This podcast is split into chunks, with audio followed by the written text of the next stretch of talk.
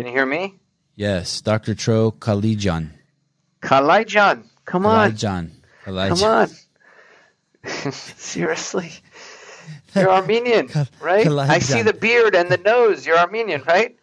I uh, I was trying to show off. I was like the guy trying to run up the stairs and tripped. Damn it. Yeah. The uh, the frame is kind of small, but let's see if that works. Um, here. You look crisp. You might have the best connection of any guest we've ever had. Yeah, we're we've been doing this, man. We've been doing this. The we're we're I just did two podcasts this morning, so um, we're we're we're doing it, man. You're doing great Tro, work. Thank you, Dr. Tro Kalayjian, uh, host of the Low Carb MD podcast. There you go. Yeah, it's right over, right over. We have a we have a few things in common. Um, we both are acquaintances with the carnivore MD Paul Saladino. Oh, Paul, yeah, good friend of mine. Great guy, right? Yeah, he's onto something. How old are you, Dr. Tro? Uh, I think I'm 38. Do you do you do you go by Dr. Tro? Because um, Tro's many- fine. Turo's, You- Turo's fine if you want to do Turo, you know. Tro Tro. Uh, yeah, Ayo. Yeah, Uh, but but Tro's fine. Um, and do you not you do you go by Dr. Tro because you think um, Kalayjian's too difficult for people to say and remember? Uh, I think that Dr. Tro is like Dr. Phil. Oh, you know I what I mean? it. Yeah. So it's kind of like, you know, even when I was a resident, I, you know, I told people to just call me my first name. And it's funny, the way to come about is a funny story. I don't know if we're recording or not, but, um, you know, uh, you'd be in the hospital and I talk to the nurses. A lot of them are, you know, some of them are uh, immigrants or multinational. And I guess there's a different way of showing respect in those countries because they say, no, just call me Tro. Like, it's fine. They'd be like, okay, Dr. Tro. No, it's like, like, you know, just, no, just Tro. Okay, Dr. Tro. We'll call you Dr. Tro. I got it. You know, like, it's just, uh, that's maybe where this started as an intern, you know? Are are you first generation in this country? Yeah. Where are your parents from? Uh, both in Syria, and then uh, I guess if you want to take it a step further back, um, uh, uh, Kilis for my dad, and then uh, Urfa for my mom. Are those in Turkey? Yeah, And so your your grandparents escaped during the genocide to Syria, and then yeah, and then made the Yeah. leap to the United States. yeah. My great uh, great grandfather uh, basically hid under dead bodies to to escape, and then miraculously reunited uh, in Syria. And then, yeah, my parents were born in Syria, and then uh, uh, they moved here in the '70s and had me and my three brothers, uh, my Wow. uh, my two brothers. Yeah. Wow, the seventies, and and um, why why why Syria? Did did he go? Wh- wh- how did they end up in Syria? I'm always interested in that because my family was in Musa Dagh, in Turkey, and uh, I can't remember if it was French ships or English ships, but took them to Lebanon, where the French then built them a, a village, you know, of ten by ten concrete huts, and that's that's where my dad was raised. How, how did you? How did you know why? How your guys? Yeah, I mean, we're so Urfa, Urfa, and and uh, Kilis are just right over the Syrian border. You know, um, so it's not really like a you know It's just they weren't really yeah it was it's like- close. it was Yeah. close and out and out of the slaughter zone. you got it. I, I one time drove from uh, Beirut through Syria to Turkey to Musa Dagh. Well, I didn't actually drive. Believe it or not, I took a taxi. it was a hell of a it was a hell of a drive. When was that? Oh man, Are you are you born here? I'm born here, yeah, Yeah. and my and my dad's born in Anjar, Beirut, and my mom is uh, first generation on her side. Her family came from uh, escaped from Malatya, Turkey. I think I th- I'm pretty sure that they came through Ellis Island. Cool. Well, thanks for coming on. It's um it's always interesting to find doctors uh like yourself um that believe in empowering uh people through diet to heal themselves as opposed to which usually involves taking things out of their diet as opposed to the the um, the other way which is to get prescriptions and surgeries. And you've spoken you've been really really outspoken on your Instagram about that. And you've also alluded to the fact that you get um, you get pushback from other from your peers from your colleagues. Yeah. Yeah. There there are a bunch of idiots. The bottom line most doctors are just ingrained in the system. First of all, they accept money from insurance companies uh, and they contract with them to get uh, paid, you know, about $28 per visit. And so what they do is they try to make you do a whole bunch of stuff you don't need, like, well, we got to do another EKG, we got to do another breathing test. And they try to get you to spend about seven minutes because they've agreed to accept such low payment, right, from these insurance companies. So what they're doing is basically uh, making themselves be terrible doctors, right? And the ones who actually spend time and try to listen and hear, you know, they they wouldn't be able to survive, right? If you spent half an hour with a patient, you know, our first visit with our patients is an hour and a half right? An hour and a half. And that's not even including the half an hour my staff spent to tell you how our practice runs, right? And it's like literally a video call explaining what we do, how we do it, who's part of our team, our health coaches, our trainers, you know, what what it is we do. And then and and that's not including the half an hour of time we spend getting your medical records. Right? So before you even come in to see me, you know, we've we've spent probably an hour's worth of time. And then when you do come and see me, after the first visit, it's been two and a half to three hours of time interacting with our practice. That's our first visit. Do, right. And that's your, yeah. do ahead. your patient do your patients know what they're getting themselves into? I think all when people come all of them. Yeah. Okay. So they yeah. don't come there and they're like, "Oh, this sucks. He didn't give me metformin. He actually he told me to stop eating Twinkies." You don't get that? Yeah. So so here's the so here's the next part. So people coming to us. So we've published in the medical literature that what we do can actually decrease binge eating symptoms. We've published in the medical literature that we improve diabetes outcomes, taking people off insulin. We've published this. We've published that we're able to lower triglycerides from over a thousand to under 200. Right? These are the blood fats in your body. So we've published this. So people read what we do and then they're like, holy crap, that's what I want. I don't want to be on meds. Right? Or they listen to the podcast. You know, our podcast is always top 10 in iTunes on, for medicine. So we're, you know, people hear the podcast. We've reached four, five, six million people, something like that. And, um, they they know they, they've been educated right they've got we have hundreds of hours we have over 170 interviews with patients with other doctors, um, with scientists. So they, they've gotten a whole education. So they know that more is, more is out there.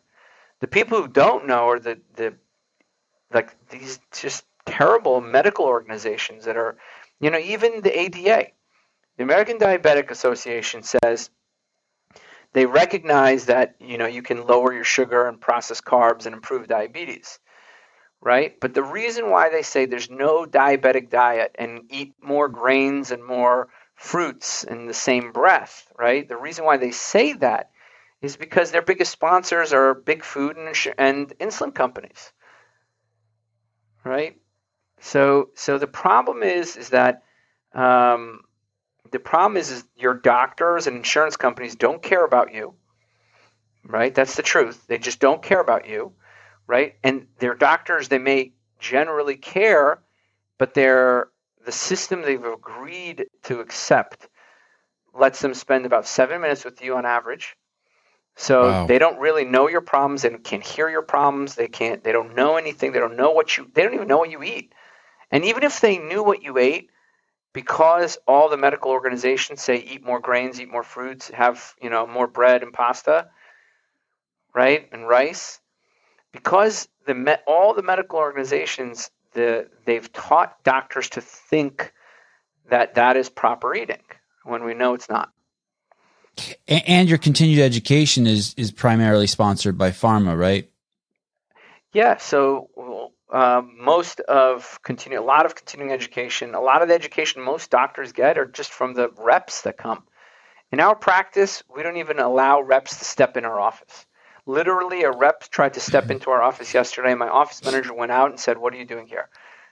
You know, there's a sign on our door that says "No solicitation," because I don't want to be influenced by them if I'm going to use a drug, which sometimes we use drugs, right? We use drugs. It's going to be because I studied the medicine, I studied the research, right? And I think it's appropriate. Not because some guy's in here, you know, giving me pens and dinners and lunches, right? And uh, notepads, right? Which is literally what pharmaceutical companies have done for the last, you know, 50 years. They've gone to the point where they've literally hired strippers and taken doctors out on, you know, massive getaways to get them to prescribe their drugs. It is my profession is a disaster. When when when I was working for CrossFit, the founder had started doing continued education for doctors, and he tried to get it. I don't know if this is the right word, certified. And at, and as I recall, at first they certified it, and and it was fantastic, right? It was all people like you coming and speaking. That's what the yeah, continued David, education I've, was about. I've seen those lectures. David Diamond, Gary Fettke, um, Jason Fung, Tim Noakes did a big series for CrossFit Health. Yep. So I mean, and then they, great. And then they pulled away the whatever the accreditation was because they said we were a for-profit company. And I thought, but what about pharma? They're they're they're for-profit. And uh, at that point, I think Greg changed the name to the Derelict Doctors Club. Like basically, like okay, we'll embrace that. We'll we'll we'll fund it, and and we and we'll do it without getting the necessary uh, accreditation to our doctors. When you became a doctor, was this your plan? Why did you go to med school? When when did you have this awakening? I was thirteen. Um, I was thirteen before I had a stint with, you know, anorexia. Actually, believe it or not. Um, I was 13 years old. My entire family is obese, probably, you know, for a number of reasons. One, Armenians know how to eat. Two, um, uh, you know, there's there's certainly uh, adverse childhood events are associated with obesity, but you know, I thought it was genetic. You know, I looked at my dad, looked at mom, looked at my brother. My older brother's overweight. My younger brother's overweight. Everybody, I was overweight, and I was like, ah, I'm gotta I gotta go into medicine. We gotta fix this. Right? I gotta fix this. So I remember being 13, knowing that there's got to be a way out, and I got to find it. Right? Um, so yeah, I've known at a very young age, and then you know I've gone through many iterations of being interested in health, from being vegan and anorexic, and to running, to becoming a personal trainer, but I was bottom line. I had a bit reprieve, a whole childhood of obesity, massively obese as a kid. I had a small reprieve by doing what they told me, which was eat a bunch of plants and count your calories and go exercise. So I had a small reprieve, and then it just was me and my hunger that was unsatiable. And of course, what's going to happen is you're going to gain all that weight back, right? The minute high school gym class is over, right? it's it's it's game over, right? If you don't know how to manage your appetite, which no doctor knows how to teach, right? What do you do when you're constantly hungry? How do you diet? How do you lose weight if you're starving? Right? So the problem is, um, uh, you know, I regained the weight instantly. You know, instantly. And then, you know, fast forward, I still have this vision. I still want to do it. I'm in med school. Now I'm 350 pound med school student. How tall are you? five eleven. Wow, you wow five eleven Armenian. That's that's yeah five eleven impre- Armenian. right? Impressive. Throw a few and, inches my way, please. Yeah, and uh, from where? Listen, um, so so um, I'm a, I'm in med school and you know, I loved exercise. Remember, I was a person running and all that stuff. I did it all. I loved exercise. So I have a, a, picture of me in my cap and gown. I set up my school's gym. I literally set up the gym at my medical school. Right? They were they had a budget. They renovated. I said, "This is what I'm interested in. This is what I'm inspired to do." And we got it. I set up the gym. Right? And I have a picture of me in my cap and gown working out. And but I was 350 pounds, and then I go through, you know, finished medical school, went to residency, finished residency in you know internal medicine. I'm board certified in internal medicine. This is like eight years ago. And my wife, who's also Armenian, she knows how to play me. She's like, You can figure this out. You scored on the 90th percentile on your board exam. You diagnosed my father with, you know, a major issue and you saved his life. You know, why can't you become an expert on obesity? So that year, I went to the books and I was like, let me figure this out. I read over 2,000 papers. I've since read 400 diet books. That year, I probably read 200 books on diet, three textbooks on obesity. And it's all right there. This is the worst part. It's all there. And they've lied to all of us. You should not eat multiple small meals a day. If you're not hungry, don't eat. Right? You should not avoid meat. You should not avoid eggs. Okay? You should avoid sugar, processed sugar, processed grains and foods and food combinations that make you eat more. Right? So they I'm with you. I'm with you 100. percent I, I try to post at least one time a day. Stop eating sugar and stop eating refined carbohydrates. Like just stop. Yeah, this is the problem. They they they they lied. If you look at the head-to-head studies, I I want I want to take you back one second. Um, yeah, so if ahead. it's all there, who's doing the lying? If it's all That's, you're saying it's all there, but they're lying. So it's all there in yeah. the medical literature, but then who's lying? Yeah, so it's it's very clear. So if you go to so we have a study that was just accepted, right? I'm going to give you a perfect example. We took three patients. If you look at the ADA, the American Diabetic Association, they say, right? They say you need to lose weight to improve your diabetes and you need to control your energy, count your calories and portions. This is literally in their guidelines for medical nutrition for diabetes we took people in our practice and said, don't count your calories, don't care about your portions, just don't have carbohydrates. And we showed, we took people on insulin with an A1C of 12, which is like the worst diabetic diabetes you can have.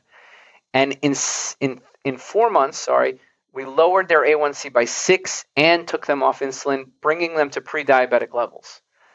We reversed their pre diabetes, we reversed their severe diabetes okay, with with ignoring, with literally telling them ignore what these people have said, and just just lower your carbohydrates, and if you're not hungry, don't eat.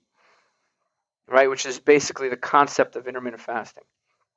All right, and uh, so we just got this accepted. It'll be published soon.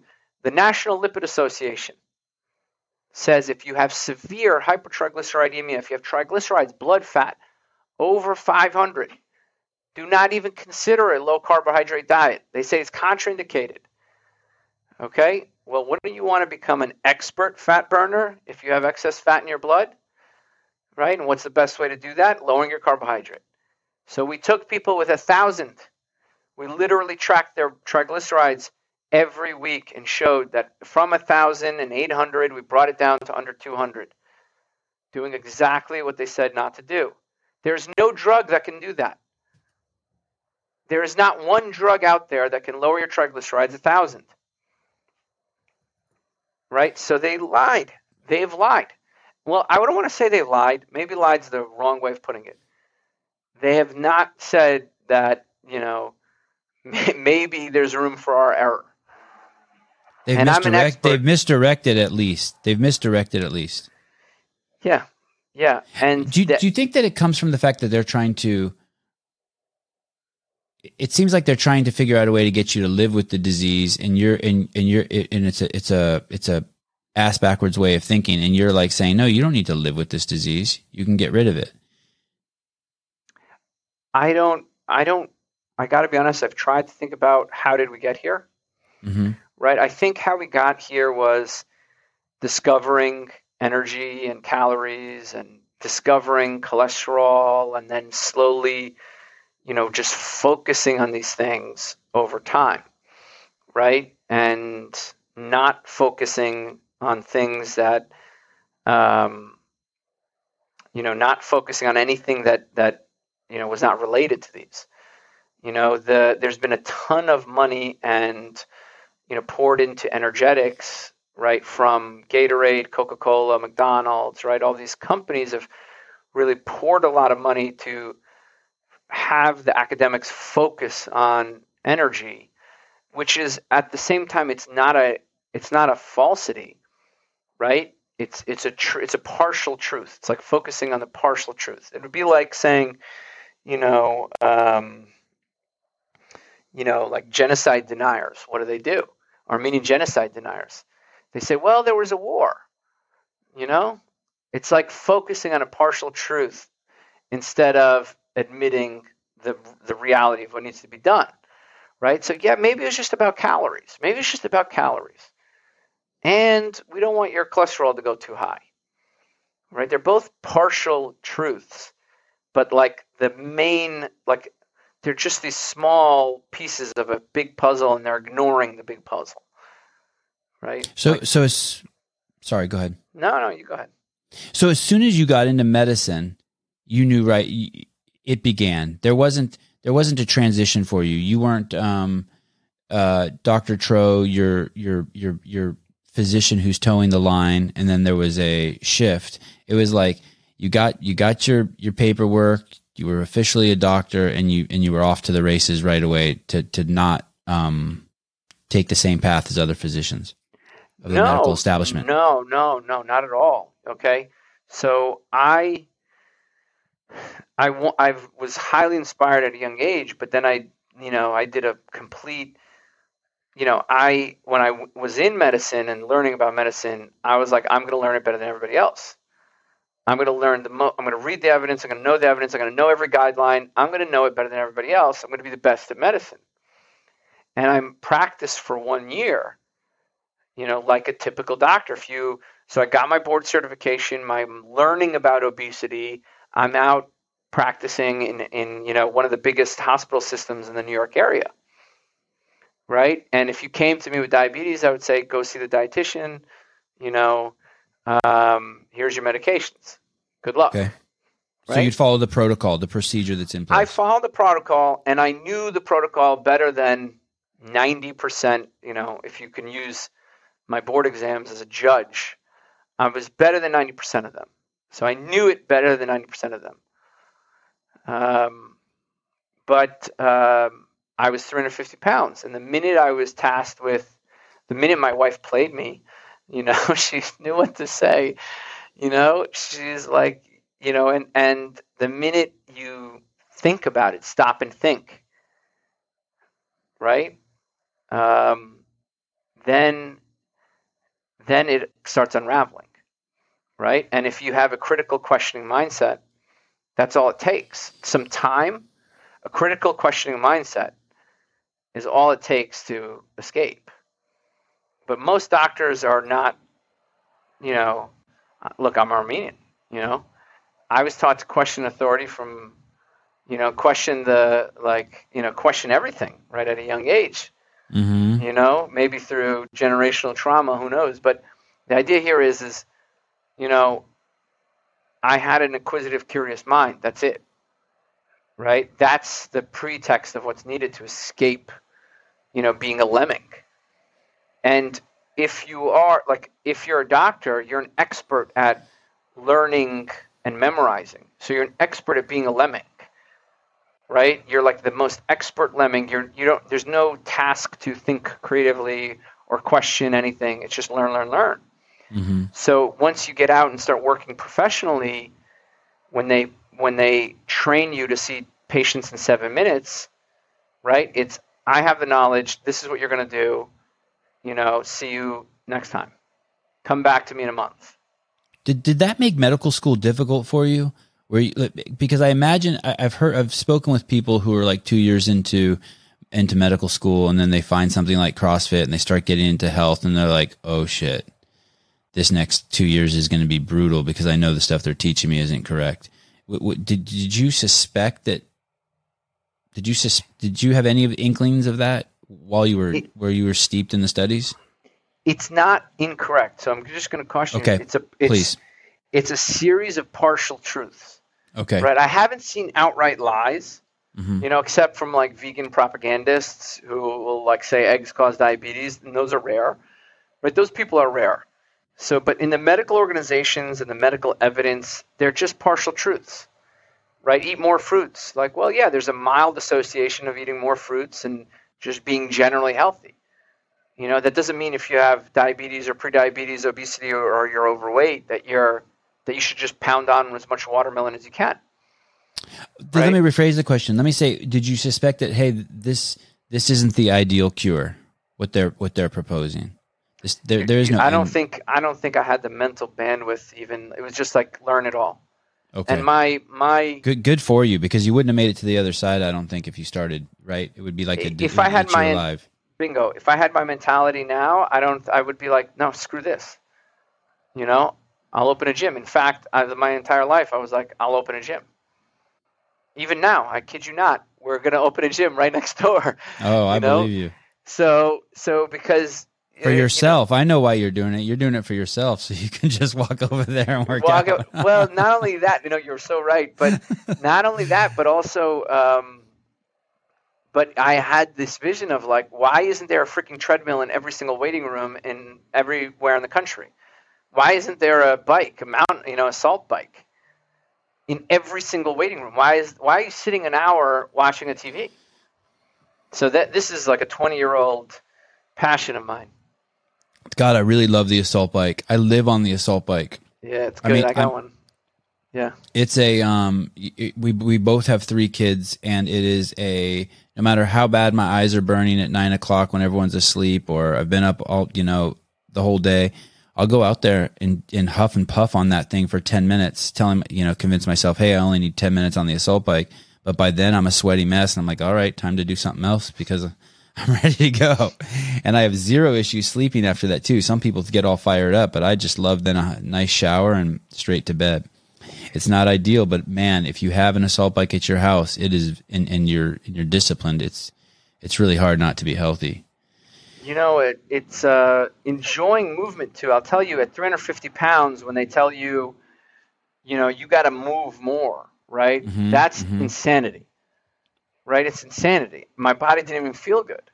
In fact, the only movement I really did, I just learned about appetite and, you know, I just learned about how can you eat less without trying Mm-hmm. right? I wanted to just hack it. You know, I'm like a I'm a tinkerer, I'm a hacker. I, I want to I want to figure it out. Like what like what does it take to not be hungry?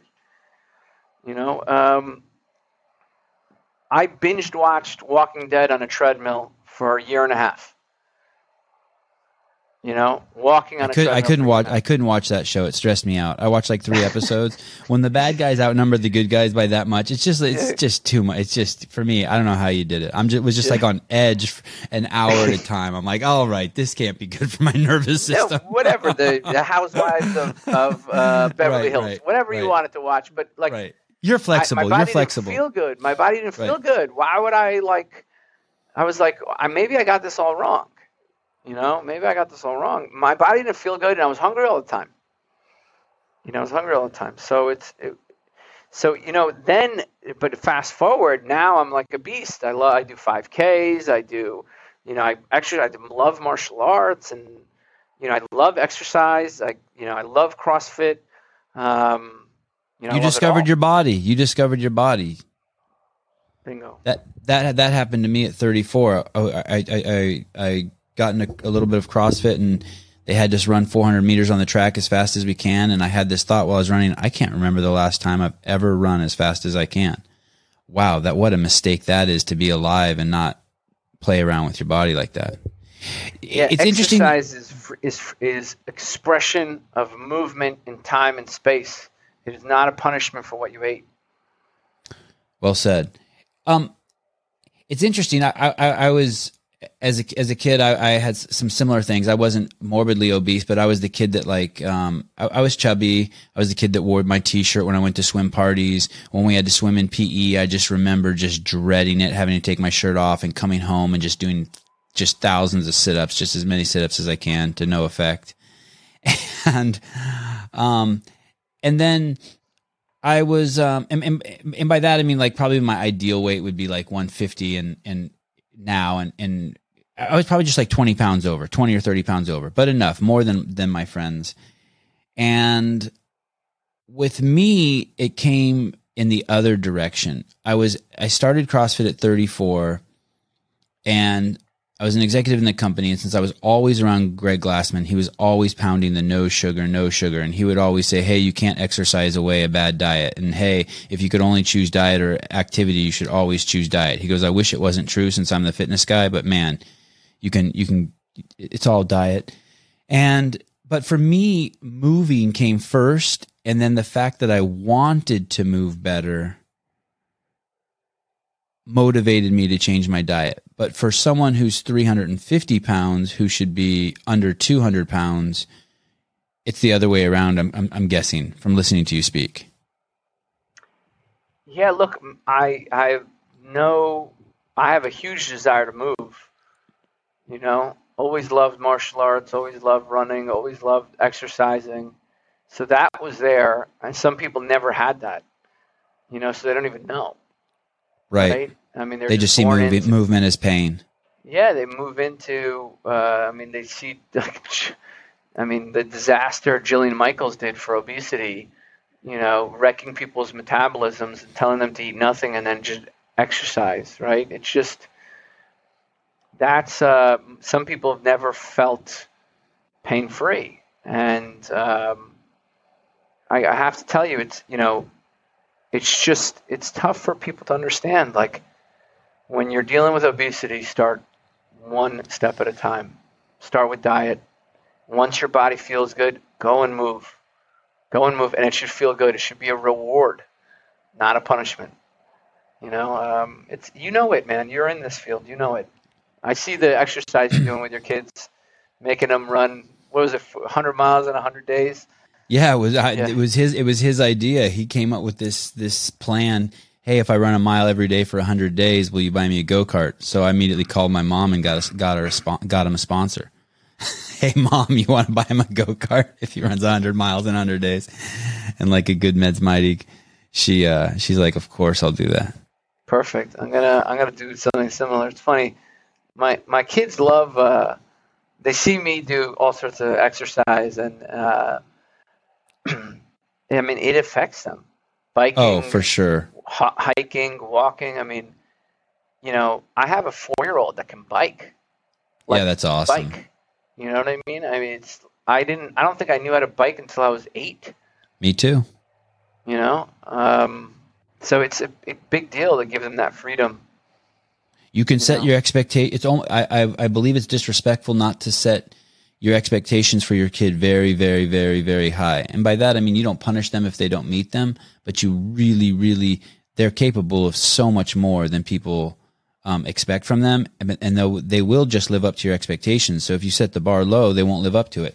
A perfect example of that is, is when I'm cooking, I don't want them anywhere near me because of my OCD and I don't want to spend the time teaching them to cook. So I've set the bar so low for them. And so they don't, but my wife lets them do everything the stove crack the eggs like she'll deal with all that. And man in in you know a week they can make a whole you know four year olds can learn to make a complete breakfast bacon eggs oatmeal.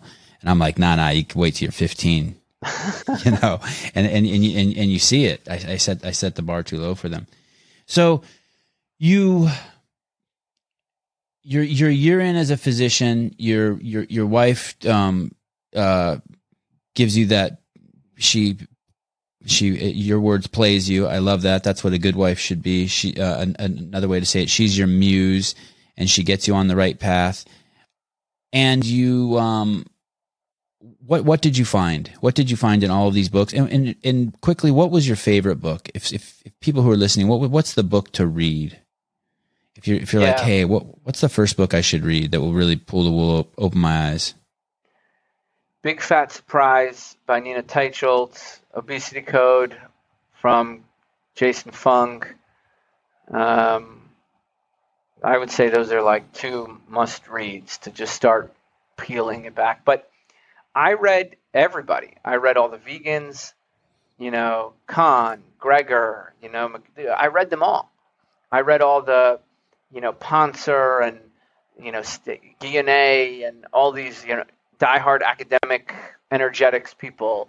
I read, you know, Always Hungry by Ludwig Lustig's work, you know, uh, Hacking America, and, and uh, you know, so the bottom line is, is I read them all because I was like, I don't trust any of these guys, right? I don't, and I treated it like a drug. Like I went to the medical literature. I was like, okay, if this was pneumonia, I'd want to know, you know, which antibiotic is going to save more lives, right? So I went to the medical literature and I said, okay, which diets are going to lose more weight? And every time you look, low carb does better. Okay, which which you know diets do better for diabetes? And every time you look, you know, diabetes does better. Now it's not by much, right? Because it's the average American getting the constant messaging of eat McDonald's and donuts, right? So you have to figure that even if you put people into diets, that at some point they're all going to regress to the same, back to the same crap, right? But if you look, the biggest differences and the most improvements are low carb in diabetes and blood pressure and for weight loss. So I was like, okay, that's that's easy. I'll just start there. It was like just like what drug should I give if somebody has, you know, an inf- you know, uh, uh, an infection in their lungs.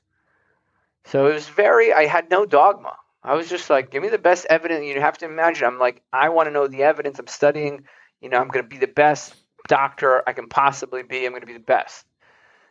So I didn't want to like buck the trend. I wasn't trying to like you know, figure out if the ADA was lying. There was none of that. It was like, how am I going to do the best right now? I want to know what's the best. What's the best thing to do? What's the evidence-based approach? And that's the problem. The minute you go to the evidence, it's not what they're saying. And I understand how we got there.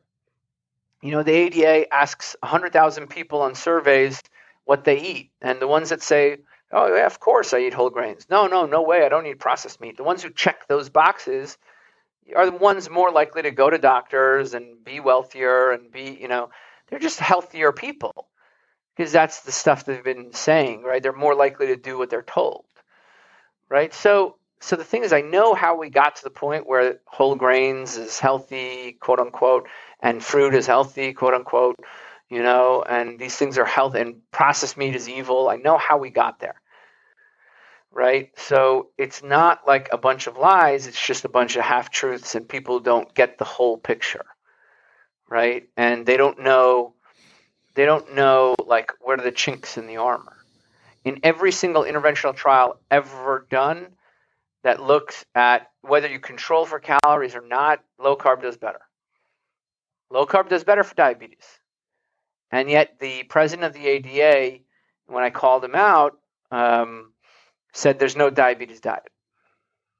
You know, there's no diabetes diet, and I know he's not wrong.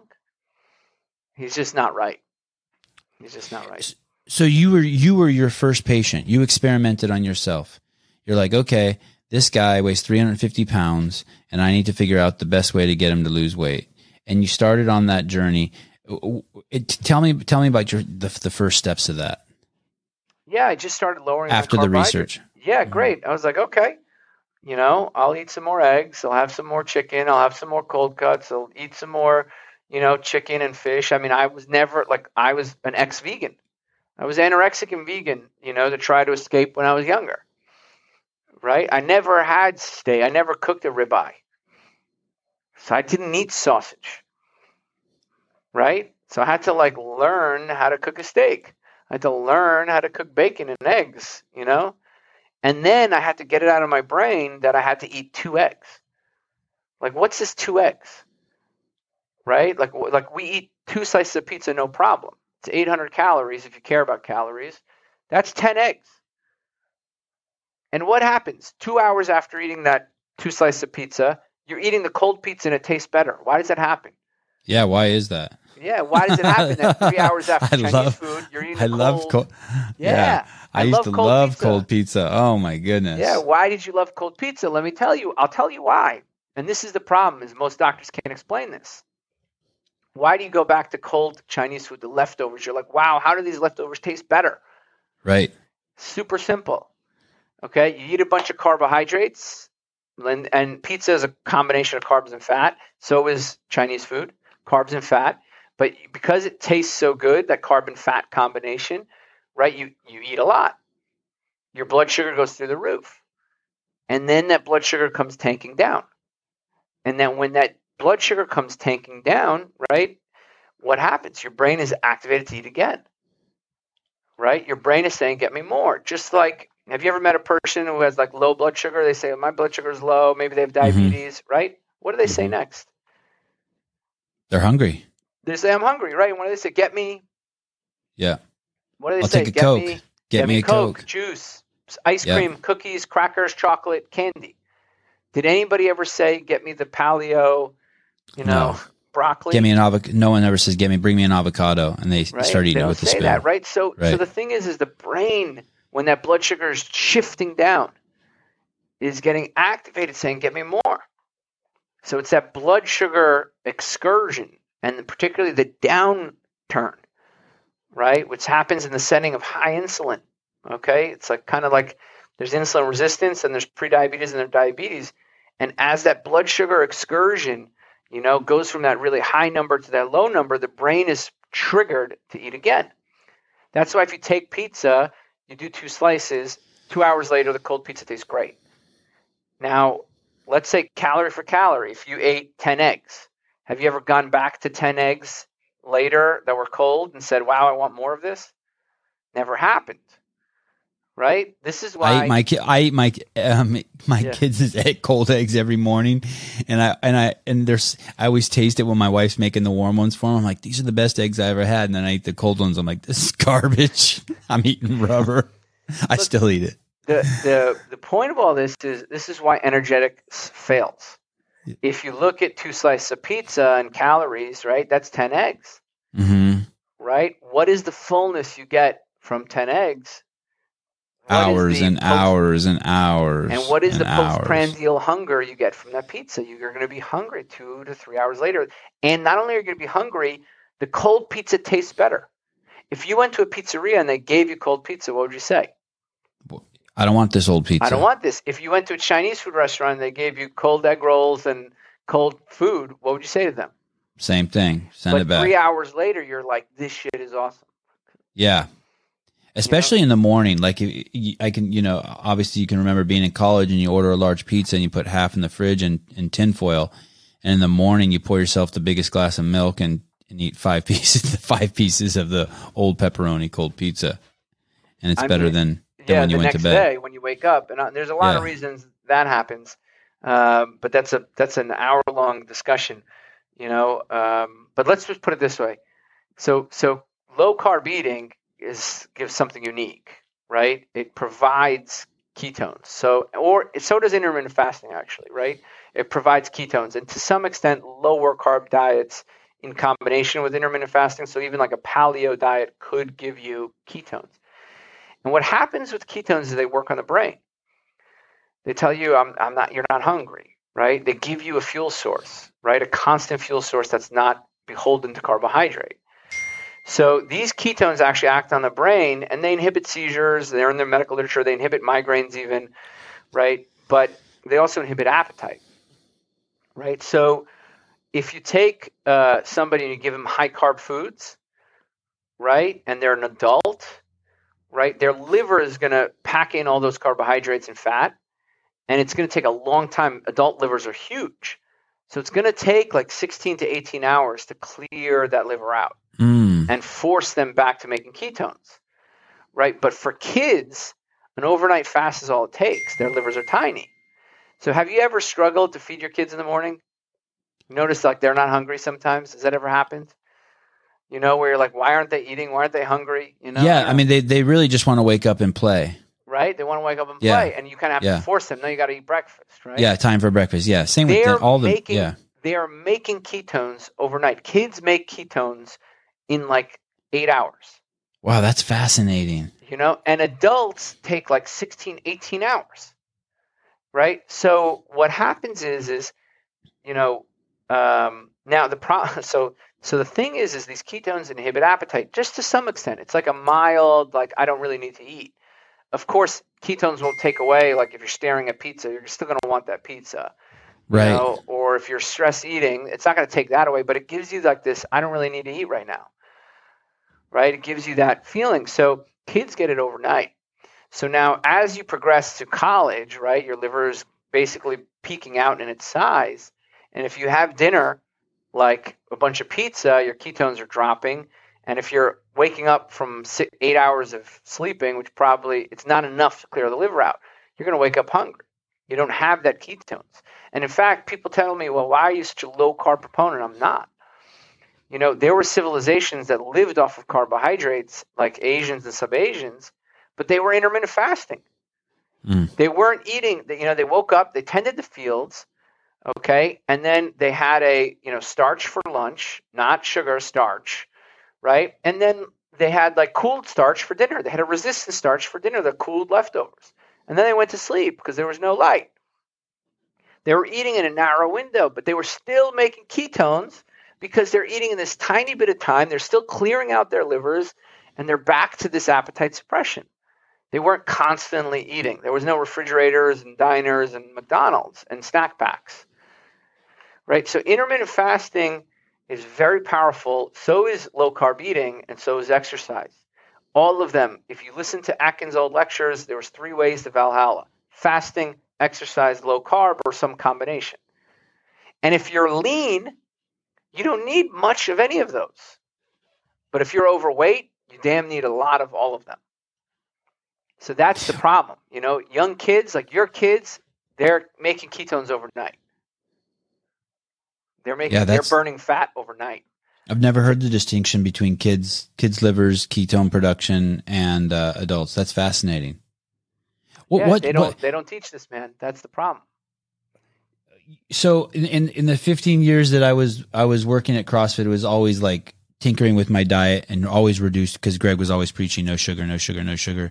And then finally, what happened is, is I came across Paul Saladino about a year ago, and I, I wasn't interested in um in necessarily doing the carnivore diet, but I but I made this harebrained plan that I would do the carnivore diet, my version of it, and I would let myself eat as much meat as I wanted for a month. But that's basically all I would eat, just meat and avocados and, and some macadamia nuts. And somewhere around the and then I and then I fast for the last fifty five weeks. I, I fast for about thirty six hours uh, a week. I stop eating Saturday night and I don't start again until Monday morning. And about two weeks into his diet, the the sort of the carnivore diet, I, I must have switched over into I guess what they call ketosis because all of a sudden I realized that I was forgetting to eat and I wasn't eating and I wasn't getting hungry and it was such a trip and it, and I stopped crave I stopped ch- spending my days I didn't realize I spent my days chasing glucose. I didn't realize I spent my days really chasing food. I had no awareness of that. And then at night my cravings were always for like heavy cream or avocados or nuts. I became insatiable around fat. And I'm like wow this used to be sugar that I wanted at night. I used to want crackers or something like that. And I thought it was I thought it was a miracle. I thought holy shit something has shifted. And I, and I and I assume it's because all of a sudden now my fuel was ketones, and so that's why I was craving them. I'd I'd switched fuels. Is that is that a proper understanding?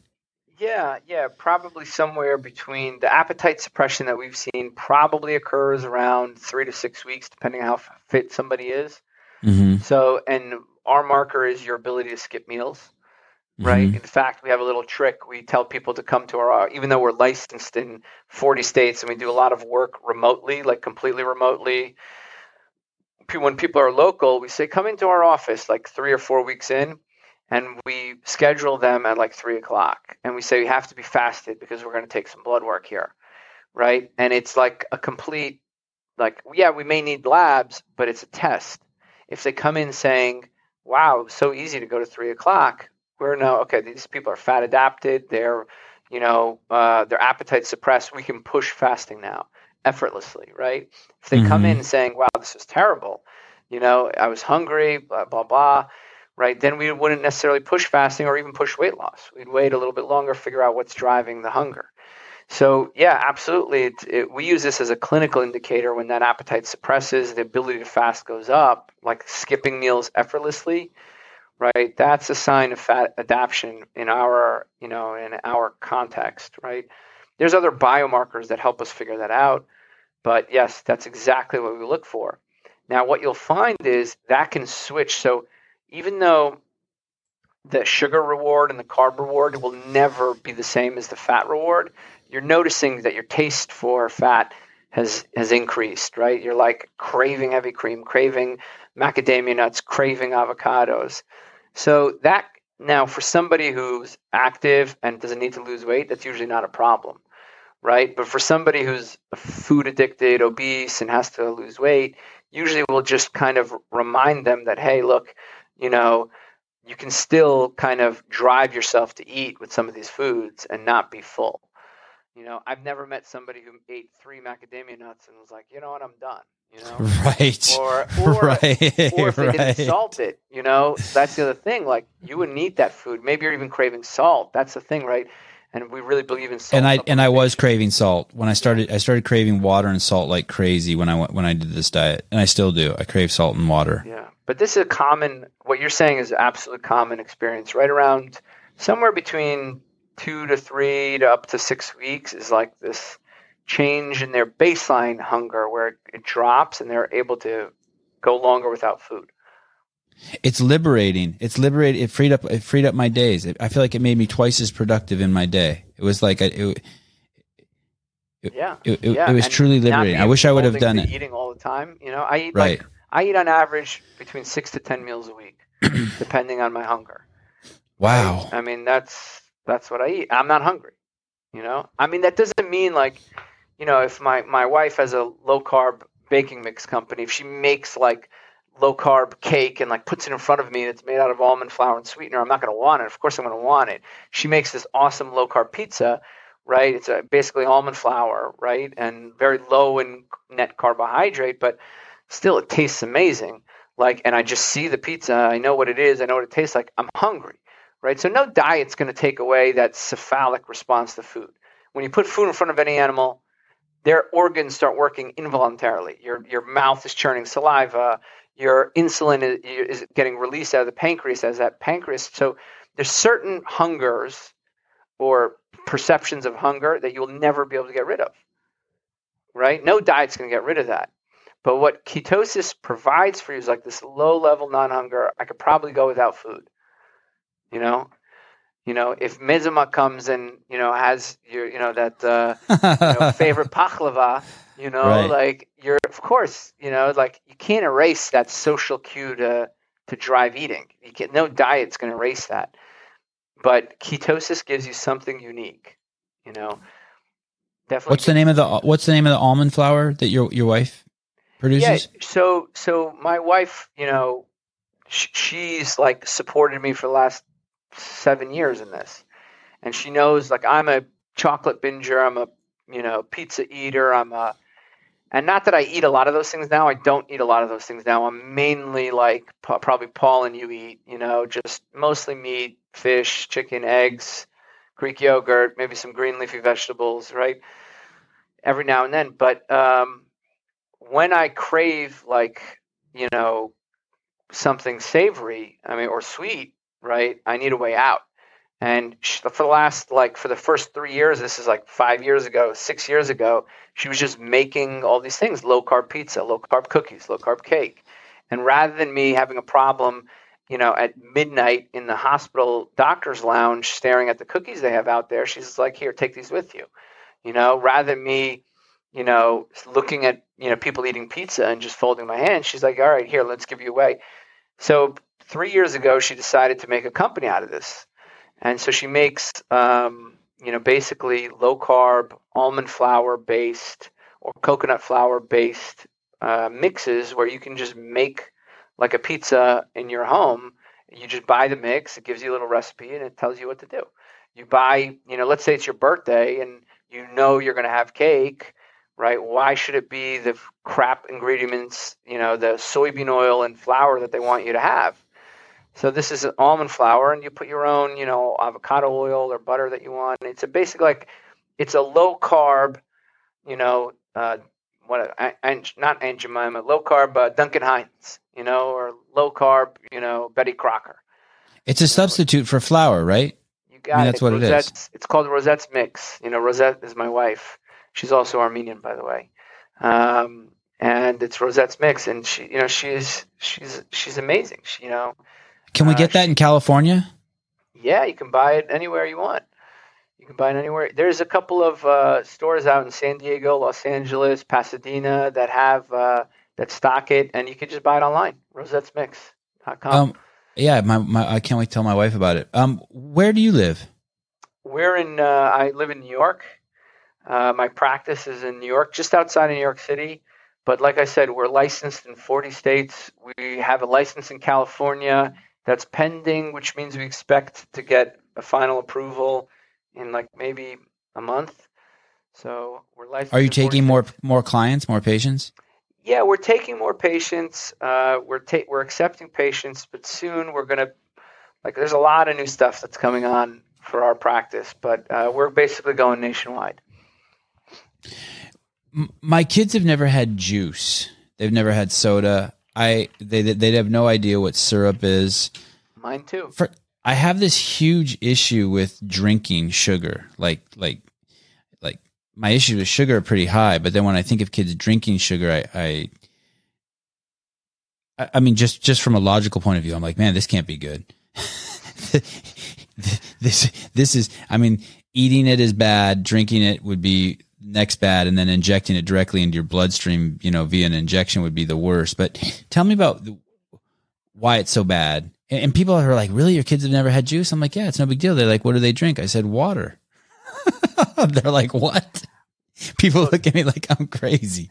Look, let me tell you the by the guidelines, American Academy of Pediatrics says no juice before two. mm-hmm. Okay, no juice before two. And why is that? Juice provides nothing. It literally provides next to nothing. Oh, Dr. Tro, vitamin C in that orange juice. Yeah, what are you there's talking about? There's more vitamin C in a pepper than there is per calorie than there is in an orange. like a bell there's pepper. Yeah, bell pepper, right? A green pepper. My kids take peppers and just eat them. Yeah. You know, and there's more. You really are. Armenian. You've taught them well. You really are Yeah, man. My my kids, my kids, right? So there's more potassium in an avocado or zucchini than there is a banana. If you want vitamin C or potassium, you don't need 50 grams of sugar to get it, right? You know, one one uh, banana is like 34 grams of carbohydrates. One orange is like 25 or so. you Just don't need that. Now the question is, is who would tolerate it the best? Kids would tolerate it the best. I don't restrict fruit in my kids. They have fruit Yeah, all me the neither. time. You know, they have. Uh, there's no fruit juice. They've never tasted soda. They've never tasted, you know, any of these things, right? In fact, actually, my son who's nine tasted some soda and he spit it out. He's like, "What the fuck is this shit?" yeah. You know, people drink this. That's what he like. Literally looked at me like, "People drink this." You know, Someone gave my four year old gum. My kids had gum for the first time. I have two four year olds and a six year old. And last week, someone gave them gum. They never had gum before. And they all looked and they're like, Do we get to swallow this? And I'm like, or, and I, I think my wife was there, it wasn't me. And she said no. And they spit it out. They're like, Well, what's the point? And they all threw it out. And I asked one of my four year olds, Did you like it? He goes, No, it's weird. I was like, Yeah, it is weird. Yeah, I mean, look, uh, we force a lot of crap on them. You know, uh, people want to make them happy. The school wants to make them happy. Get the munchkins for everything, cupcakes for everything. You Right. know, so look, if there's anybody who could tolerate it, it's them. Mhm. But they sh- but they don't really need to. There's no need Right. to put this insult on them, right? Right. There's no need to put this. I mean, let them just eat real food. If they want fruit, let them have fruit. If they want, you know, vegetables, let them eat vegetables. If they want, you know, nuts, like we have in our house, okay, we have a bunch of nuts. They can freely grab them. They have a bunch of fruit. They can freely grab them. Vegetables. and your nuts don't have them. any of those funky oils on them. They're not soaked in canola oil or yeah, sunflower yeah, we try oil. to or- stick. We try to stick with regular nuts, exactly, Yeah. salted nuts. Um, and it's a good point you bring up. Like the, there's a reason why they use these crappy oils. They make people eat more, and they're ridiculously cheap. You know, nobody cares about the effects of these crappy oils that you're talking soybean, cottonseed, rapeseed, all these things, right?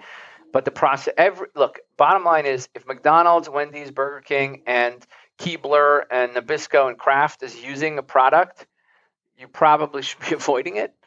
Wow. right? Yep. And they all Yep. use soybean oil because it's ridiculously cheap, has shelf stable, and the worst thing is, is it makes those blood sugar excursions worse. There's evidence that it makes insulin resistance worse, right? So there's a reason why they use them. They don't care about you, right? They don't care about your health. They care about recurrent customers. That's it. And uh, look, I mean, my kids do eat like popcorn here and there. We have chips in the house. Like, you know, there's Quest chips. They don't even like them. They don't even eat them. They're like, you know, they have one and they put it down. We do popcorn. We don't do chips, but we do popcorn Yeah, I on mean, we Friday and use, like, Saturdays. yeah. You know, we use Quest chips, and it, it- but like they don't even. They're not. There's no. There's no draw, right? Without that carbohydrate, you know, and the crap oils, and you know, there's no draw, right? And so, um, like we just try to keep them healthy. That's it. Just like you do, man, with your kids. I see it on your feed. Yeah. You know, we just try to keep them healthy. That's it. Yeah, the nighttime snack, if you want to eat something in bed when you go to bed, it's a cucumber. It's a little Persian cucumber. That's it. Yeah. That's all you're allowed to eat in your bed. Do cheese. Yeah. You know, we'll do. You know. I just uh, don't do cheese because I don't want to like deal with brushing their teeth again with cheese in their mouth. Yeah. Cucumber's easy to brush around. Yeah, yeah, yeah, yeah. They start brushing their teeth soon. You're coming up to the age where they start wiping their own ass. So when that No. happens, you're off the hook. Is that really going to happen? Is Yeah, that really going to happen soon, man, and it's gonna be awesome. It's gonna be real great. You know, when they start wiping their own butts, like that's the first sign of freedom. I from from from day one, from day one, um, when the when the so called um, pandemic came, came from day one, uh, everyone at CrossFit knew that this was uh, a chronic disease epidemic. Um, Greg Glassman was very clear in saying that this is a day of reckoning for people who are 30 years complicit in their demise, and I've seen that you've been very outspoken about that too. It's a it's a it's a damn I, I, spend probably an hour every day uh, uh, looking for someone healthy who has died from SARS-CoV-2 that turned into COVID. I'm yet I've maybe found one or two people. They're questionable. They're questionable because of the fact I can't get enough information on them. They look healthy, but everyone else, you know, C- CNN. The, the famous article from CNN is they said a healthy 16 year old dies, and the poor kid was so obese that you know he can't sleep at night on his back, and his ears are gone because his head's so big. And and I'm and I'm reading this book Range now by David Epstein. I don't know if you've if you if you know the familiar with the book, but uh, in chapter 10 he was saying something along the lines of that basically you get these really really smart people who are experts in their field and my words not his they can't see the forest because there's you know they're staring at the tree and and then a couple days ago I I interviewed uh Dr. Eberhard from he's a psychiatrist at in Stockholm and uh, I saw him do a TED talk, and so I had him on the show. And basically, my new formula on it also is is that the doctors and the scientists who made the guidelines or the protocols and the procedures to get us out of this mess, for one, they have no end game, and two, they never thought of the trade off, the cost, because they're just a hammer hitting nails, right? That's all they see and and and in my opinion, the COVID response is significantly, significantly more damage than the disease itself. And and I've seen you've been pretty outspoken about that too, and so is Paul. Do you get how is that being in a job where like ninety nine percent of your peers uh, don't see it your way that they're and maybe I'm wrong, maybe it's ninety percent, maybe I'm wrong. I mean, feel free to to push back on anything I said. Is is it hard? Do other doctors think you're a quack? Do they think? I mean, what do they say to you when you're like, "Hey, Um, don't worry about this. Just change your diet, and you'll be safe. You'll be safe from from SARS. Stop eating sugar refined Well- carbohydrates. You're good to go." Okay, so let let's. This is like a loaded. Like, how much time do we have? Because I can go into this an hour. You know, because I can explain to you where. Why we have this- 26 minutes. 26 minutes. Got it. Okay, perfect. Um, I want to empower people. My goal is is that I want people to know that they don't have to. You, in 21 days, you can reverse your shit. Like you can, you can, you can make yourself bomb proof, or like you were saying, in three to six weeks, you know, with the, going into ketosis. look, And people need to hear it from doctors because the famous line on the internet is, "Well, Sevan, you're not a doctor." I'm like, my god. Okay, so let's be very, very clear. If you want to reverse, so what are the risk factors of dying from COVID? Okay, Diabetes, high blood sugar in and of itself is an independent risk factor. Low testosterone, low vitamin D, high triglycerides, metabolic syndrome, hypertension. Okay, I just listed seven things that you can affect right now. In three days, you can lower your triglycerides. In three days, you can lower your blood sugar, right? And in fact, instantly. If you lower your carbohydrates, processed carbs, eat real food, right? These things can all resolve. Now, the problem is obesity is another risk factor. Okay, so those are seven things you can change right away. Take vitamin D, okay, start fixing your metabolic health, improve your blood sugars, right? You can fix these right now. Is obesity really a factor or is obesity it just a correlate? Is definitely a factor. Definitely. Really? It's, well, it's not just a correlate? It it's probably an independent factor because obesity Like age. Well, age is a correlate, right? For but, but that's also a correlate for poor metabolic health and more obesity. Right. Right? Okay, so but obesity in and of itself is like a constant inflammation, like true obesity. I'm talking about to the point where the body's inflamed. Okay. Right? So I'm 10 pounds of fat, body fat, right? If you're talking about like 40 pounds of body fat or 50 pounds of body fat, I'm not talking about that. You hit okay. the point where like your triglycerides are high, your HDL is low, and you know your body is inflamed. Your your inflammatory markers are up. So this is an independent. This is a the this problem takes a long time to fix. Right? Obesity cannot be fixed overnight. So there are risk factors you can improve right now. Fix what you eat, fix your blood sugar, fix your triglycerides, right? That you can fix right now. Okay? And within weeks you can see appreciable results. Okay, in fact, days. Okay, if you call our office and you get a continuous glucose monitor, you can see it in, in a day. You can literally see it happen. So you don't have to believe me. We'll give you the tools to to not have to trust me. I'll, I'll monitor your blood sugar. We'll send you for lab work so you can get as many lipid panels as you need to understand that eggs don't increase cholesterol. Okay, so we'll we'll say we don't care. We'll give you whatever tool you need to figure this out, right? To give you that that intellectual support. Because why would you trust the crazy bald guy? Just like you said, right? My colleagues may think I'm crazy, right? Except we've published in the medical literature and peer-reviewed journals that we're not crazy. But okay, so some risk factors you can immediately change, some take longer. So so you will always have a risk of dying of COVID, right? And there are some things you can't even see, right? I have a guy with a six pack who comes in and his triglycerides are 300 and he wants help from me, right? You don't know his triglycerides are 300. I know it, right? The guy's got a six pack, kid you not when he first came in here, I'm like, this place says medical weight loss and direct primary care. Like, what are you like? What are you? Are you sure you're in the right place? Like, no, I have a binge eating problem. I'm always hungry. I have fatty liver and my triglyceride. I can't. I can't out exercise it anymore. So, so the internal health doesn't always match up with the physical health, and the physical health doesn't always match up with the right. The, the so these things don't match up. So obesity is a risk factor that's hard. That takes a long time to change.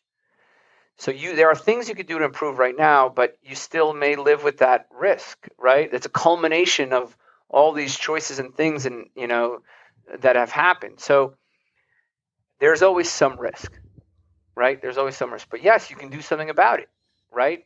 The masks are really great because something significant, eating, right? They prevent eating. That's wow, that's the first good, good, thing. That's the first nice thing I've ever heard about a mask. So you know, not only can you do something, I just want to clarify, you can do something significant you're not talking about just just like a 3% better chance of survival. You're saying if you even if you are obese but you follow these these these dietary protocols, it's more than a 3%. It's a 50, 60, 70%. Like yes, like you're absolutely. you're coming out of the red. In yeah. terms of risk factor reduction, they're huge. Right. Fixing your huge. blood sugar, fixing your fatty liver, fixing your triglycerides, fixing your blood sugar, which could take six days. As little as six days, you can reduce fatty liver. Immediately, you can fix blood sugar. These things have an immense impact on your overall health. Okay, you can start supplementing with vitamin D right now. Get outside, get some sun. Going outside and getting some sun takes an instant. Right? So the thing is is these things will help. Nobody's ever done the trial of let's take people and, you know, compare Tro's diet plan to, you know, uh, counting calories and eating vegan and see what happens to COVID. Nobody did that. But theoretically, it makes sense. Mechanistically, it makes sense. And you're going to fix these things that we know cause worsened responses to COVID. Now, the, then the problem is, is you have all these other people who, who say this, and then they turn around and say, buy my supplement, right? Buy my, you know, special formulation. So there's been this predatory health thing, like buy my special double mask, buy my special, you know, vitamin blend, right. right? Buy my special supplement that will that that that also doesn't do anything. So you have the wrong messaging, which has been wear masks, hide in your home, don't go outside, you know, and then you have, you know, these risk factors that are clear, but nobody's given anybody something to do. Lower your carbohydrates, right. wait for your appetite to suppress, eat a bunch of meat, fish, chicken, eggs, Greek yogurt until you can not eat effortlessly, and then don't eat effortlessly. Nobody gave somebody that. They just said, yeah, diabetes is not good for this. Right? And then you have this predatory industry of kooks and crazies who want to make a buck. So this confluence of things has left people like, you know, I'm just going to wear my mask, take my vaccine, and you know, uh, do what I'm told. And and do the two week quarantine every time I come yeah. in and out of my country. Yep. Yeah. So it's it's um it's not a look. This COVID thing has been a disaster, but uh, you know the and here's the thing: the public health people they don't care about people. They don't care about you. You know, when they are vaccinating six year olds, right, do you think they care about the six year old's life? No. The public health people who are saying we should vaccinate everybody without evidence to support their decision, like, will we benefit society? Will we save lives? To answer that question requires thousands of people and time. And they have not wanted to do that. They've just wanted to get surrogate markers that imply that that would happen. Right? So they want you to think that two months worth of data is enough to make this decision.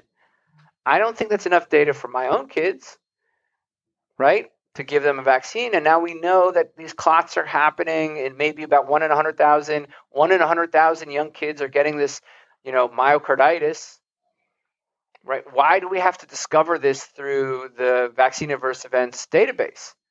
Because we didn't force the pharmaceutical companies to do the right trials to begin with. And the trials that they did, they allowed crossover of people from a, a um, the non the placebo arm to get the vaccine. So we'll have no way of actually getting the data that we need in any quick way because of an emergency just so happens pharmaceutical companies have happen to make a ton of money. Now, here's the flip side. It's a freaking miracle what they've done. The technology is a miracle. It has the potential to help a lot of people. But show me the data. Just like a drug, if I was going to take it, I'd want to see the data. Does my six year old live longer by taking this? And if you cannot answer that question to me, don't give it to me and don't ask me to make a decision right? So now juxtapose that to my parents. Parents are, you know, around the seventh decade. Parents have diabetes in remission. Parents have heart disease treated. I told them, look, and they travel. They're in Armenia right now. What do you think I told them? I was like, look, you guys are at much higher risk. Right. You really need to think about this, even though it's experimental. We know that it works to prevent severe complications. Now the question is is what are if you get it will you die? Right? And for them it's about 10%. For my son it's less than 1 in 10,000. Yeah. Right? And so the risk of a vaccine may be you know that's not properly tested, right? Is higher in my son and maybe not higher in my parents. So and you can is, look at the kid and you can look at the kids who died you you can go, start googling around and seeing the pictures of the kids who died, and I think it becomes a, more and more apparent. You know, when you see their birth defects or their weight. I mean, the two. Well, we the, actually we we actually know it. Okay, some people are coming in with like COVID to the hospital, and they say they look perfectly healthy, and we check, and their triglycerides are 400. Right? I mean, they, so like again, we don't know even if they look like you can right. tell a metabolic syndrome, right? But right. even if they look, you, you we don't know what's on the inside. Right. But uh, the the problem is is like we also can't beholden to like association, right? Like I that's my bias too, right? That I think that it, this is largely driven by metabolic health, but we can't. You know, when we're looking at like a huge emergency like this, we have to like take a step back and say like, just make our do our best not to let our even though I 100% agree with you, right? We have to get out of that mindset of what we think is what's actually happening, right? The I, the the for all of my frustration comes from the fact that the loudest voice in the room doesn't doesn't have an end game. It's not it's not what's it's not what's it's short it, it's short sighted. What it, it, it's a missed opportunity to tell the entire world like wouldn't it have been great if when President Trump got uh, COVID, if he would have said, "Hey guys, I'm going to go on this diet," you know, and I'm going to take care of my health. Wouldn't it have been great if um, whatever Biden's done would have been more to emphasize, hey, in this 16 trillion dollars we've that, that this entire COVID response is going to cost us. Instead, I'm going one of the things we're going to do is we're going to build a 10 million dollar community fitness center in every single county in the United States. That's the part that like. That's the part that here. gets. That's the part here. that I'll right. tell Yeah. you why I will never be that. Okay. I care about people. You Mhm. care about people. Okay. Public health organizations care about cases, Mm. right? Their objective is to decrease cases, right? It's a difference than, you know, so the, the public health, the CDC says vaccinate everybody, right? Pharmaceuticals say vaccinate everybody. Politicians say vaccinate everybody. They've co opted celebrities to say vaccinate everybody, which, look, I'm not saying don't let go. Talk to your doctor, is what I would say. Right. Right. Talk to your doctor, and your doctor will tell you, hey, look, Right. maybe the risk reward is absolutely in your favor. Right? Like I said to my parents, and maybe they'll say, like, hey, let's talk Right. about this. You know, here's what we're seeing, these adverse events that we didn't understand. So the problem is they don't care about people. They care about populations, not individuals. And that's the problem. They'll never be able to do what you're asking of them. Right? Because you care about people and their health right? And you see a vision of caring for people's health. They care about populations. So you'll never see eye to eye. And and and they care there seems to be a little more um we can help the people the people can't help themselves it's like it's like it's like what we were talking about in the very beginning they don't set the bar very high or have high expectations for the populace they don't believe in the people and and it seems short-sighted in uh in duration like they're looking for an, an like hey there's a fire at all costs even if we have to pump the ocean out to put the fire out let's do it well we needed Again, the ocean They care about cases, not Right. health. right Okay? They care about convey and that's not bad. I mean you I mean that's not always bad. Right? It's just bad if you're an individual. right Right? It's just bad if you're an individual. It's not bad for a bunch of people who just want some guidance, you know? Um it's just bad otherwise, you know? I don't know if that makes sense. No, it does. It does. I'm just not. Uh, yeah, it does. You know, I mean, look, let me. You're tell, just you're just having trouble. You're just having trouble getting through past my bias. no, no, no, no, no. I'm, so I'm so biased that I, I don't even want to hear what you're saying about no. that. I I'm actually so frustrated. I'm so look, frustrated. I know thing. you agree. I but actually you, but you're You know, I actually agree with your sentiment. You know, right? I 100% agree with the sentiment. Like beyond 100%. I know the sentiment's truth, but you're asking a body like whose values are like CrossFit can do that. right. we can get doctors. We are doing this right here. I'm opening up a gym. We've gone nationwide. We're going to send everybody CGMs, right? We're going to give you guys meetings and communities in our practice, which we already have, right? We're going to give you a health coach. We're going to make people healthy. But you and I, our vision will never be able to be done by governments or other organizations because my I want to align with the individual. I don't care about anybody else Right. and and I don't expect those other people to ever have my vision, right, and my values.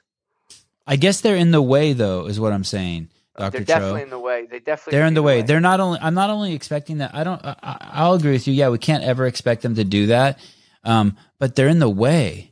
It's kind of like Coca Cola. Like I don't care. Sell Coca Cola. Free markets, capitalism, but don't get in the way. And they start getting in the way when they start when they start perverting the health sciences and changing the studies. And I'm like, man, you guys like stay in your fucking lane.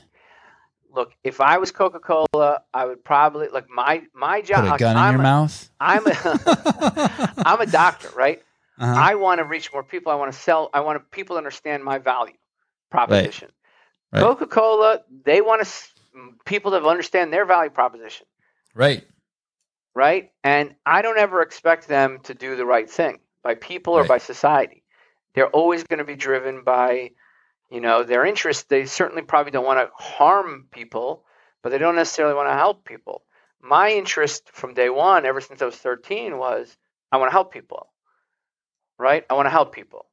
And so much that I, I've gotten hurt, like it's hurt me personally, financially. I left a cushy job and I took out a $250,000 loan so I can do what I'm doing. I have not signed a contract with any insurance company.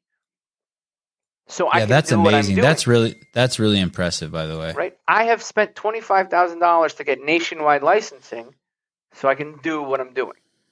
I've been hurt personally, right? And I'm hoping that in the end, like, well, the, the reality is, is this is what we found. If you invest time with people, that they they'll appreciate that they won't they don't want to leave.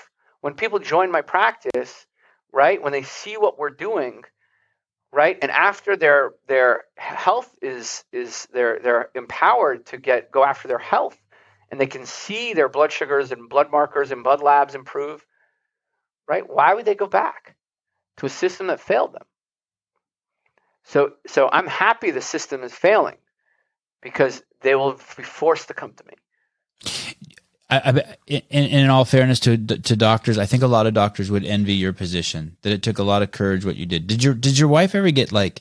I mean, when you have three kids, it's a different game. Were you ever like, oh shit, I'm going out on my own. I'm going to be the guy with the tinfoil hat. I know it's the right thing to do, but shit, I'm gonna. I need to start saving for my kids' college. I mean, was, was it a hard decision to make to make this leap? incredible, incredibly hard, right? Incredibly hard.